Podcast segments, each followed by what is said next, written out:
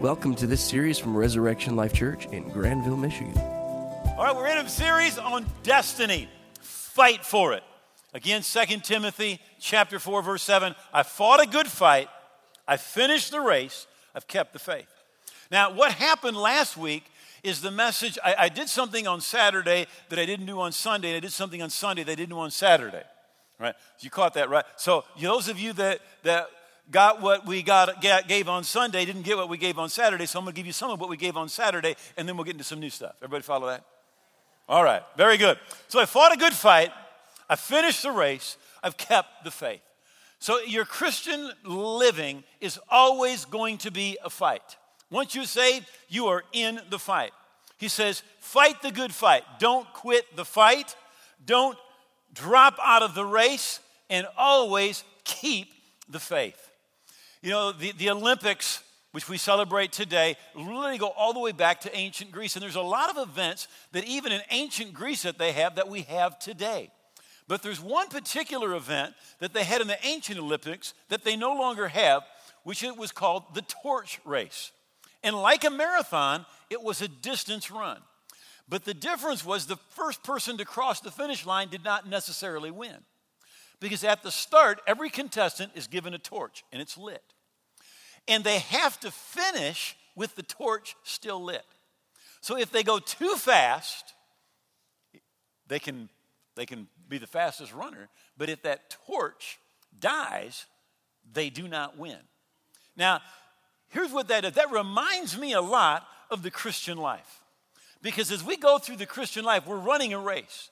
But we need to run fast, but we need to run at a pace where we keep the fire for the things of God, for the kingdom of God, for the love of God on the inside of us, burning brightly, right? Anything that could distract to where that, that burning light is extinguished.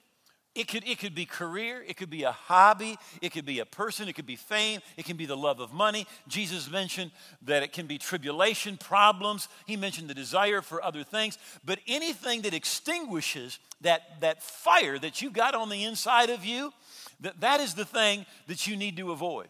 You need, you need to keep your torch lit. You need to stay excited, plugged in to God and to the things of God. Now, as you go through life, you, you go through at different levels.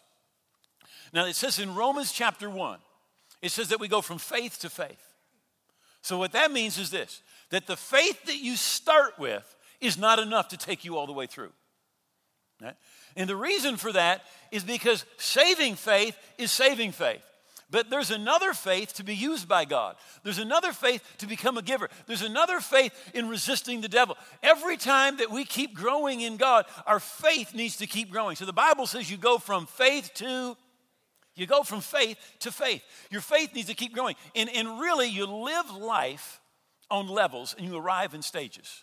You live life on levels. You arrive in stages. Let me give you the example of King David. King David is about fifteen years old. He's a shepherd. Right? Samuel the prophet comes, anoints him to become king. Right? That's his ultimate destiny. That's where he's going to go. But for a while yet, he's still just a shepherd. Then after he kills Goliath, he becomes a military officer. And he's there for several years. Then he spends ten years running from King Saul, who's trying to kill him every day. Right? So he's already had three different things. Then when he's thirty years old, he becomes king of Judah. And when he's thirty-seven years old, he becomes king of all of Israel. There were really five different levels or stages in his life. It's true about David, but it's true about you, and it's true about me. Now, here's what we tend to think.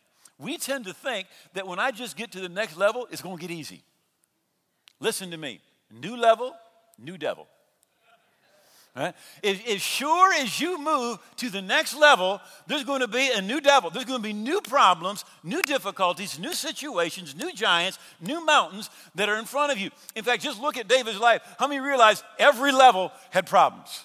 Every level had obstacles. And the same thing is true in your life and in my life. And we have got to get in our heads and get in our hearts that the Christian life is not for some milk toast. The Christian life is fighting the good fight. You fight from the womb to the tomb. As long as you're a Christian, you're going to be inside of a battle. It's in Ecclesiastes eight and eight. It says, and there is no release from that war.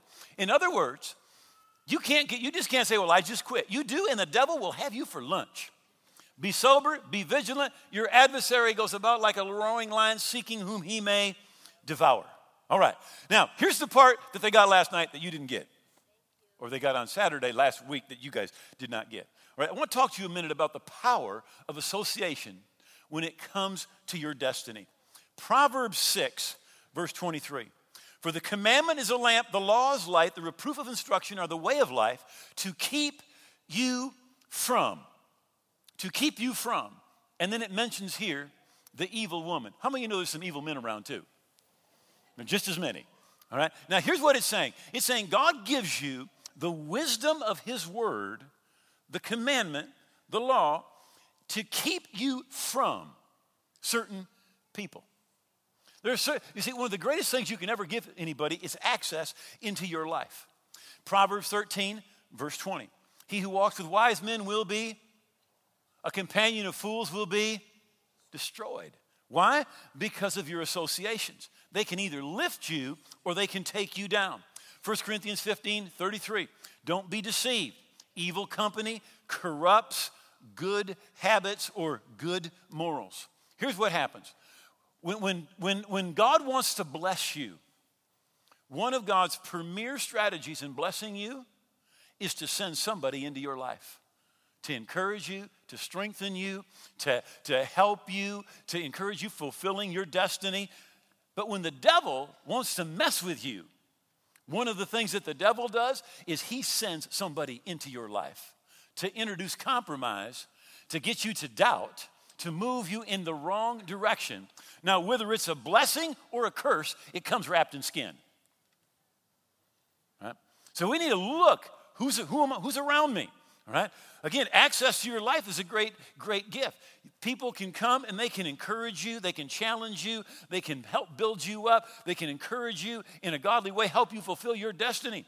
But at the same time, other people can come, and with them, they, they've got no discipline. In, they have an anything goes attitude. They're lax. Uh, they, they introduce compromise into your life.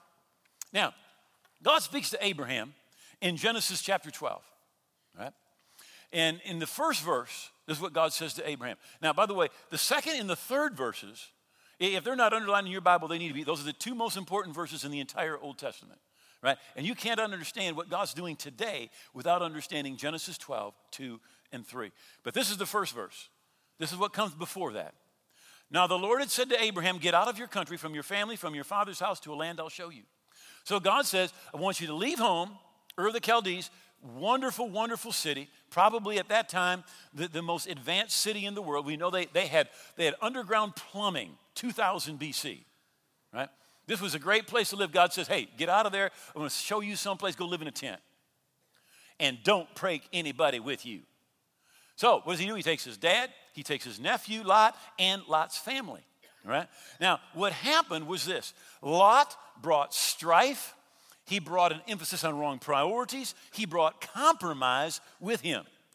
So finally, the day comes when Abraham recognizes this. He says, look, let the, the, we can't have strife. He says, you go that way, I'll go the other. And he separates from him. And the Bible says, and the Lord said to Abram, after Lot had separated from him, lift up your eyes now and look to the place where you are, northward, southward, eastward, westward, and all the land that you see I will give to you and your descendants forever. Immediately, once he separated from Lot, God began to speak to Abram about his destiny, about his purpose. But it didn't happen until he separated from Abraham, excuse me, from, from Lot. He got that strife and that compromise and that wrong priorities out of his life. And then immediately, just a couple verses down, it says, and he built an altar there to the Lord. An altar was a place of dedication, a place of consecration, a place of uh, f- enrichment of your faith. And when did it happen? It happened once he separated from Lot. You know, sometimes there's people in our lives and we want to help them. We want them to change. The problem is they don't want help and they don't want to change. They're happy the way that they are. All right? They're so dysfunctional, they belong on that Jerry Springer show that used to be on, you know? They're just, they are an absolute mess, all right? They're just, they, they are just low-level relationships, and they're easy. There's no accountability. There's no challenge. Anything goes, all right? They're moving in a different direction. They're bringing compromise. They're bringing worldliness into the relationship, and you need to get out of that relationship. To be in a right relationship with somebody, they really have to have a spiritual vision of who God has called you to be and what God's called you to do.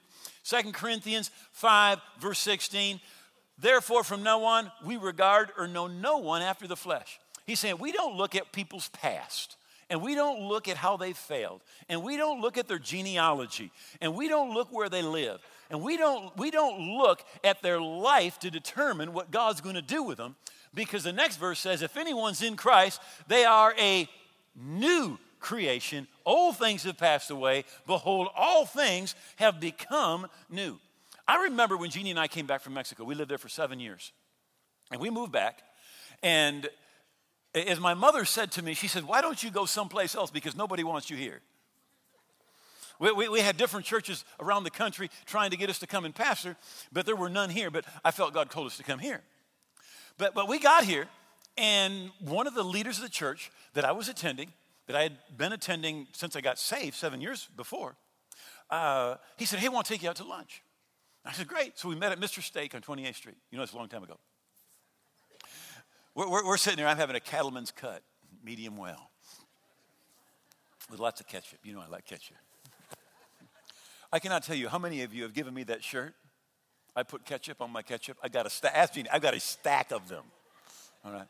But but we're sitting there, and he said, well, what are you going to do now that you're back from the mission field? I said, well, I, I believe God has called us to pastor a church. And he said, you? Pastor? He said, you have got to be kidding. He says, you are a missionary. You need to get back to Mexico. That's where you belong. He says, you could not stay in one place for six months if it meant your life. Pastor, you couldn't. And, and we're sitting in Mister Steak. His face is red. His veins are sticking out. And he's getting louder and louder. And literally, I am like getting lower. I'm like, well, I want to hide underneath, you know, that, that, that, that desk there, that, that table. There are people that will encourage you in what God has called you to do. But there are other people who will discourage you in what God has called you to do, right? Now, you need to get around the right people. All of us, we need to connect ourselves, reach up to greatness. If you are the smartest person that you know, you are in trouble, all right?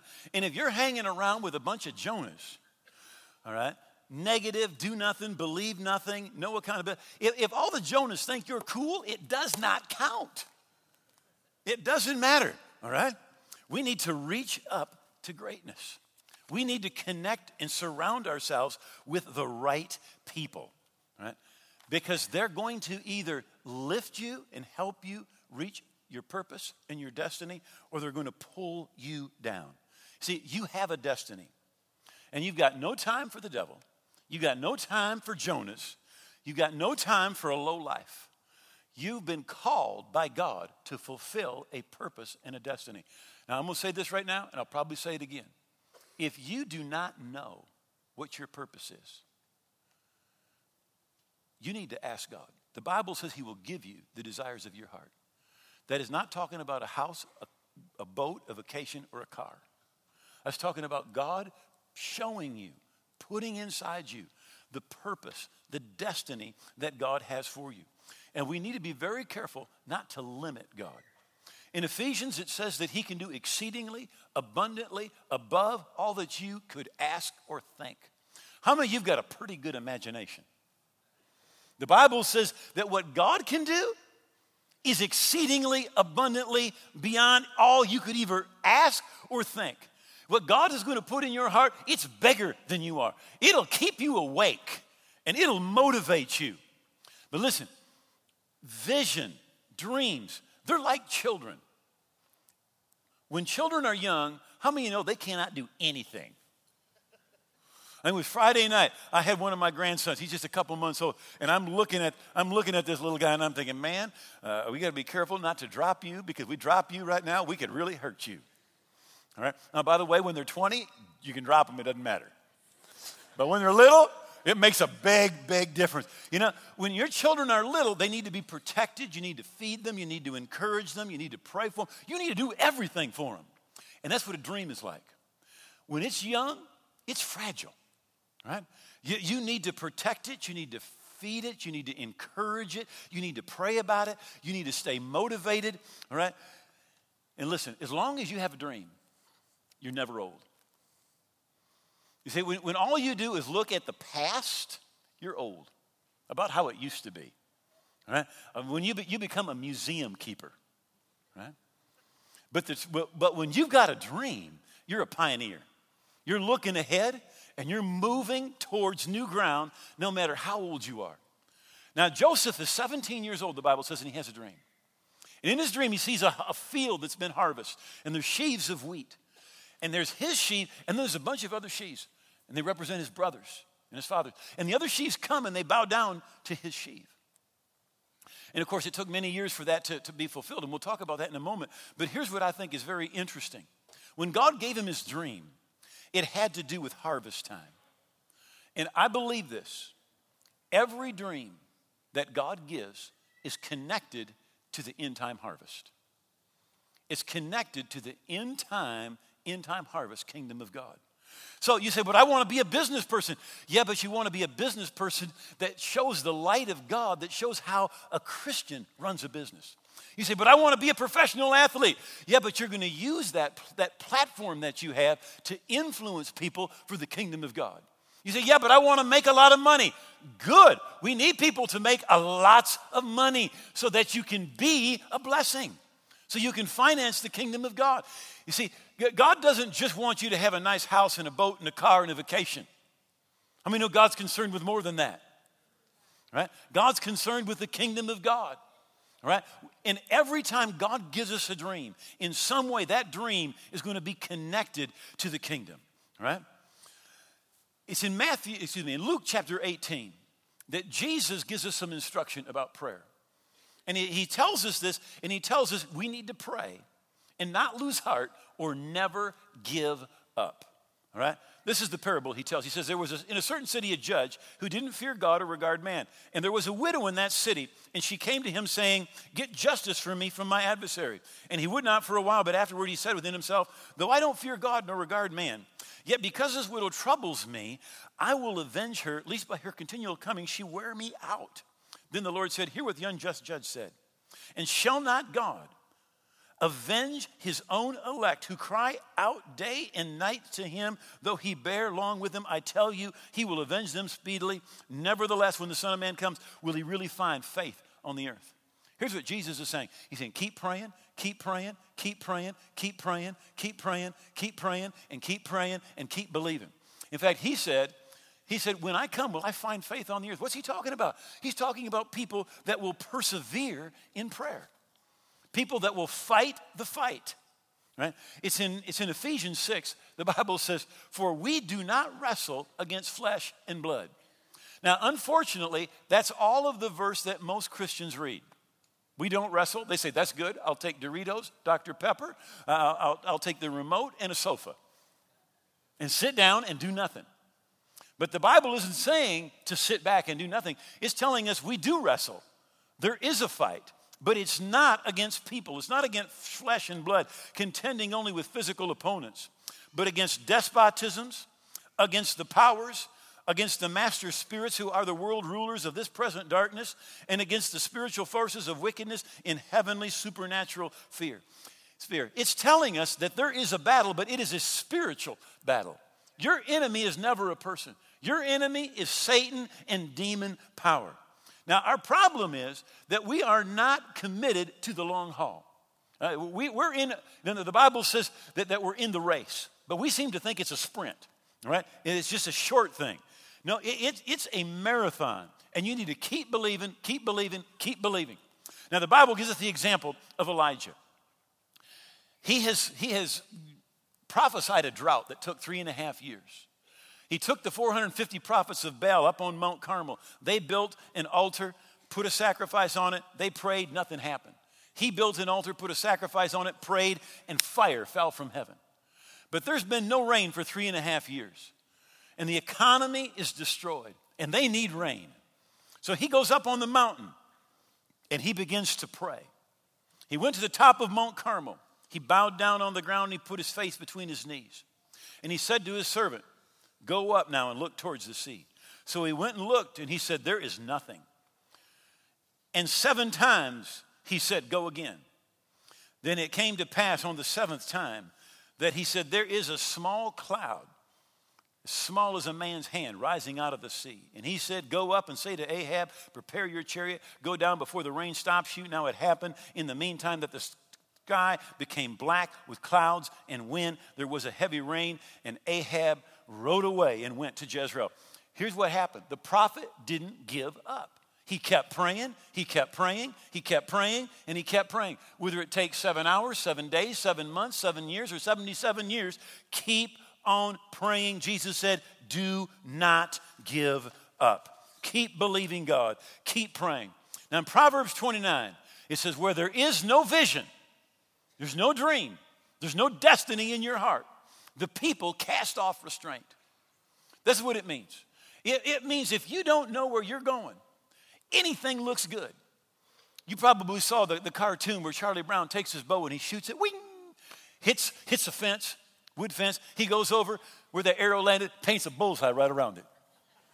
Right? That is exactly what most people do. Well, that's where I was going. That's where I'm at. It must be where I'm going. All right? It, it, it, but where you don't have that vision, that dream, that destiny in your heart, anything looks good. Right? How, how many of you realize that you could go to the mall and spend your whole check every single week if you don't have a vision for where your finances are going, right? Then you just cast off restraint and everything looks good.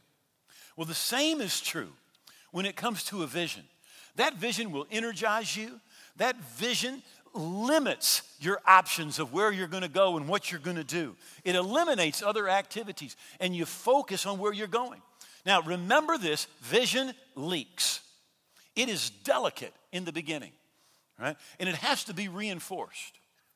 Nehemiah comes to the city of Jerusalem, and the dream, the vision, the destiny is rebuild the wall. He surveys, he gets the people together, he casts the vision, shows how God has been moving, how the king said he's going to pay for it, and he gets the people to begin building that wall. It took him fifty-two days to build, but the Bible says when it got halfway, the people became discouraged, because there was debris and there was rubbish. Listen, every time you go to accomplish something, as you get moving, there's debris, there's rubbish, there's obstacles, there's problems that get in the way, and the tendency is to get discouraged. And they got discouraged, and they're quitting. And what he had to do was he had to go out and he had to recast that vision because they were discouraged, because of all of the rubbish and the, the, the problems that they were facing. So remember, you're in that torch race. You got to keep that torch lit. All right? You can't go so fast, your torch goes out. And you got to get someplace to get that thing refueled, all right? Worshiping God, get in church, get around people that are going to help you, but keep that thing alive.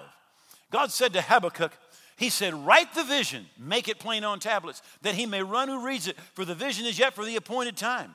But at the end it will speak, it will not lie, though it tarry, wait for it, because it will surely come, it will not tarry. God says, wait for it. We think the vision's going to take just a little while, three months, maybe three years. But we tend to overestimate what's going to happen in the short period of time and underestimate what God's going to do over a long period of time. Remember, David's fourteen or fifteen, and he's anointed to be king. But he doesn't become king of Judah until he's thirty and king of all of Israel until he's thirty-seven and a half. twenty-two years pass. Joseph is seventeen and has a dream.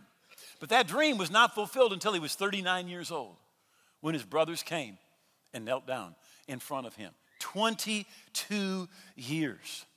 You know, I, I had a dream of a great church. You see, you, somebody said, do you believe it ever happened? I just thought it happened a whole lot faster. Because we tend to overestimate what we can do in a short period of time and underestimate what God can do in a great amount of time. Now, I want you to listen because this is very important. Joseph had a dream. And it looked like it wasn't going to come to pass. And he's in prison. And Pharaoh has a dream. And Pharaoh hears that Joseph can interpret dreams. And he brings Joseph. Joseph tells him, your dream is that there's going to be seven years of famine, seven years of plenty. So what you need to do is during that seven years of plenty, he says you need to take excess, take twenty percent of everything and store it. And then there will be food for the years of famine that are going to come. And the king said, well, you're wise. God showed you what's going to happen. We're going to make you in charge of everything. Now look, his dream came to pass when he was working on Pharaoh's dream. You got that? You see, dreams tend to be intertwined. And your dream will probably not come to pass with just you. Great things always take a lot of people working together, right? And when your dream will come to pass with when you're working, you're working with others, and their dream is coming to pass as your dream is coming to pass. And your vision, your dream is your future. That's your future. When Jeannie and I came back from Mexico, it'd be thirty-two years ago now, uh, a, a pastor here and his, and his wife here in Grand Rapids said, hey, please come and preach for us. And we, we ended up, we, we tried to get out of it, but they said, no, just come. So we went and preached for them on Wednesday night. And everywhere in the world, you preach and then you eat. India, Africa, South America, Europe, every place. It's the same. So we preach. They say, let's go to eat. We said, okay. So we're sitting down, Jeannie and I, pastor and his wife, at this restaurant. And she said, what type of a church do you want to pastor? And I said, we are going to pastor a church of thousands of people. I said, we're going to impact not just our city, but we're going to have impact around the world. We're going to have thousands of people. And she said, oh, I would never want that. She said, I want to know everybody's name in the church. I want thirty, forty, fifty people max. All right? I want to know everybody's name. She says, and on Sunday morning, I want to be in the front row. She says, I want to have a cup of coffee in one hand and my other hand up to the Lord. Hallelujah, Jehovah Jireh. Here we go. Praise the Lord. All right? I remember thinking back twenty-five years later. Sunday morning came, forty-five people in their church. She's got Starbucks in one hand, other hand lifted, praising the Lord. She's happy, happy, happy. All right? And we had thousands and thousands and thousands of people. Your vision is your future. But God puts that dream in your heart. He put it in Joseph's heart. He put that, He put a dream in David's heart. He puts a dream in your heart. The Bible says he gives you the desires of your heart. In the New Testament, it says God himself is at work in you, inspiring you to want what pleases him. He puts that dream, that vision, that destiny inside your heart. And it won't come to pass in a week or a month, but it will come to pass. And, and, and the Bible says write it down. Get specific. You know, nothing becomes dynamic until it's specific. If I say to Jeannie, we're going to take a vacation, she'll go, oh. But if I say to Jeannie, we're going on an Alaskan cruise, and we're going to we're gonna go to Homer, Alaska, the, the, the world's capital for halibut, and we're going to catch some big halibut, and we're going to go whale watching, and we're going to walk up a glacier. She's packing. She's pack- All of a sudden, it changed. You say, why? It got specific. All right? And in that dream, pray. Write it down. All right? See yourself there. See the benefit. What it's going to do to bless you. What it's going to do to bless others. What it's going to do to bless the kingdom of God. Let me just close with a little illustration. Years ago, I, I have I have wanted to shoot a bear forever, right? And and I, I hope you you you are not going to be offended, but but we, we like to harvest and eat.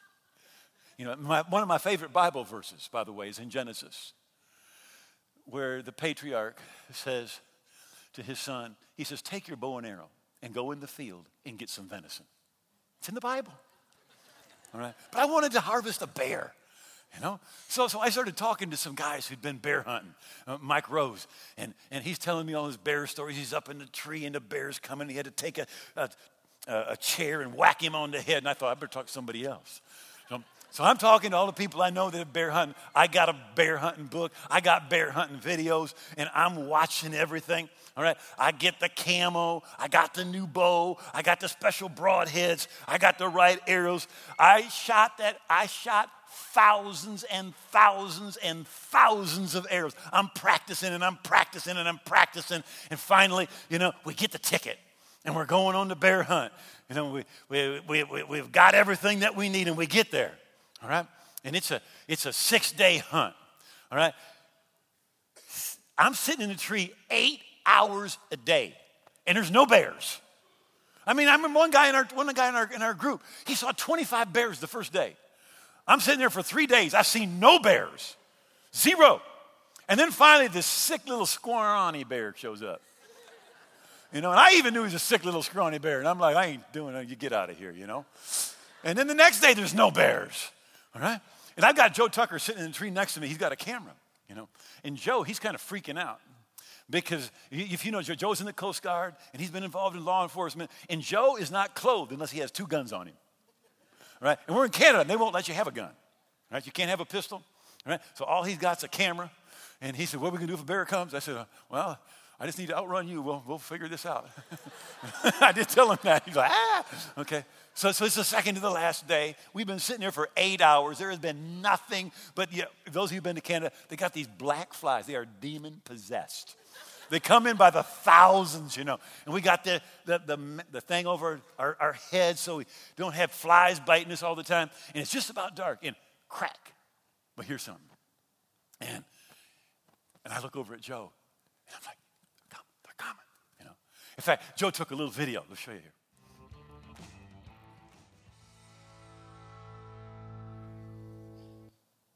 Here he is, my friend. Now, listen.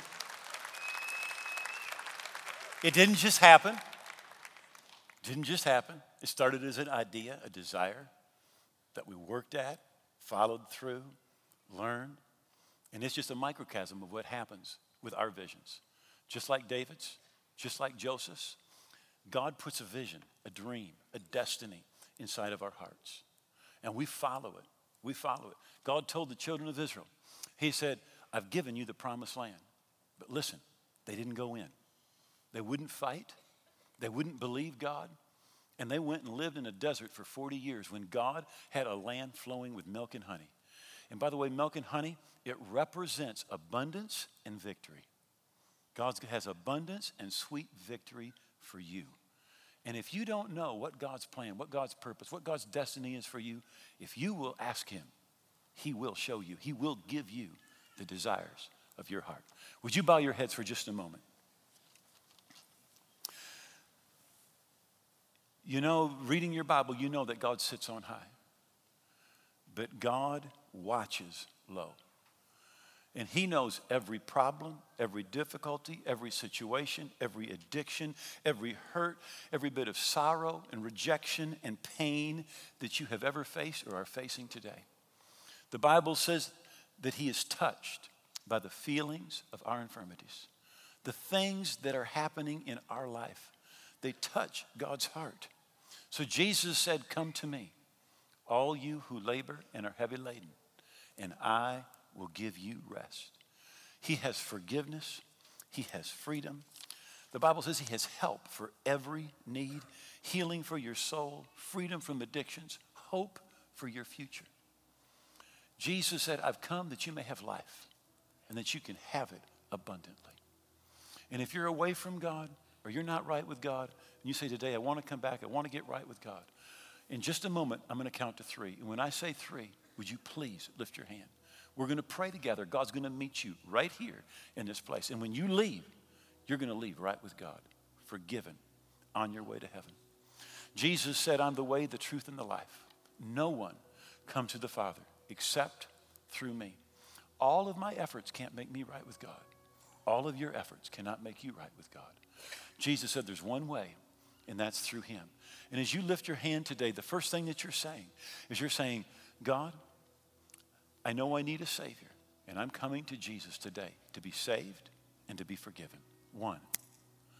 You lift your hand, you're saying, God, I am not going to let the devil steal, kill, and destroy in my life one more day.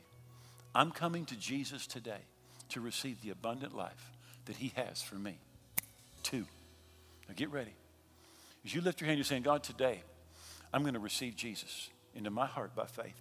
He's going to come into my heart. He's going to blood wash me from my sin, make me a new person on the inside, a part of your family on my way to heaven. Three, lift your hand up. Say, pray with me. Pray with me. I'm not right, but I want to get right. Thank you. I see that hand. I see that hand and that hand and that hand and another. Are there others? Include me. Thank you. God bless you. Up in the balcony. Thank you. God bless you. God bless you. God bless you. God bless you. God bless you. Another hand back here. Thank you. All right. Would everybody please stand? Now, if you lifted your hand, please look right at me. I want you to grab whatever you came with, the person you came with, and I want you to move to the aisle that's nearest you to come right here. God is going to meet us right here. We're going to pray right here. When we say amen, in just a moment, your past, it's going to be gone. You're going to be right with God. You're going to be on your way to heaven. This is your day. And from the balcony, if you will make your way down, we'll wait for you. Come on down. This is your day.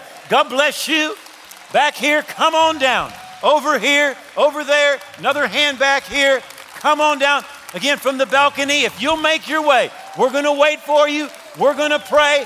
God's going to meet you right here, right here. Now, Romans ten, verse thirteen.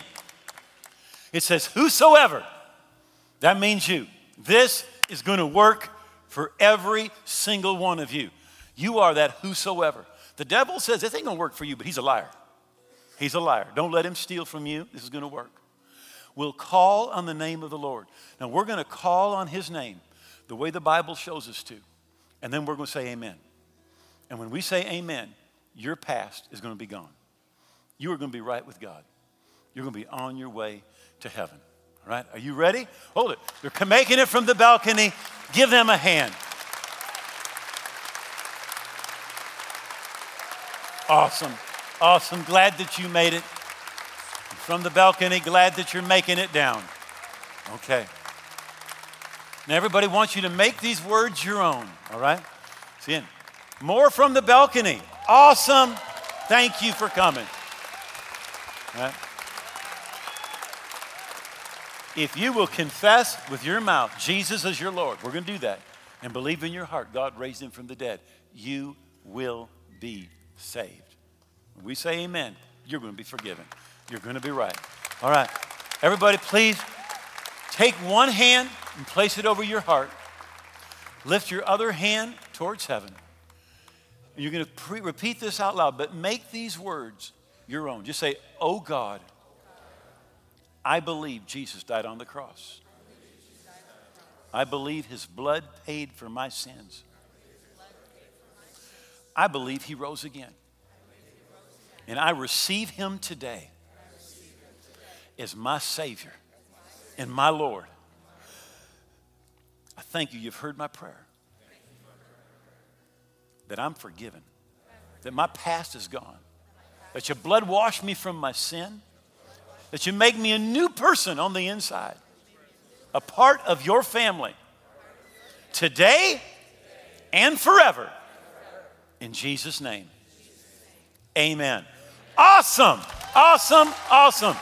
Now, this is so important. We want to get your name so we can pray for you every day for the next month. And we're going to give you some literature that's going to help you. We're going to take just a moment of your time. Can you give them a hand as they're going right there? Man. Thank you for listening to this series. For more information, call six one six, five three four, four nine two three or visit us at res life dot org.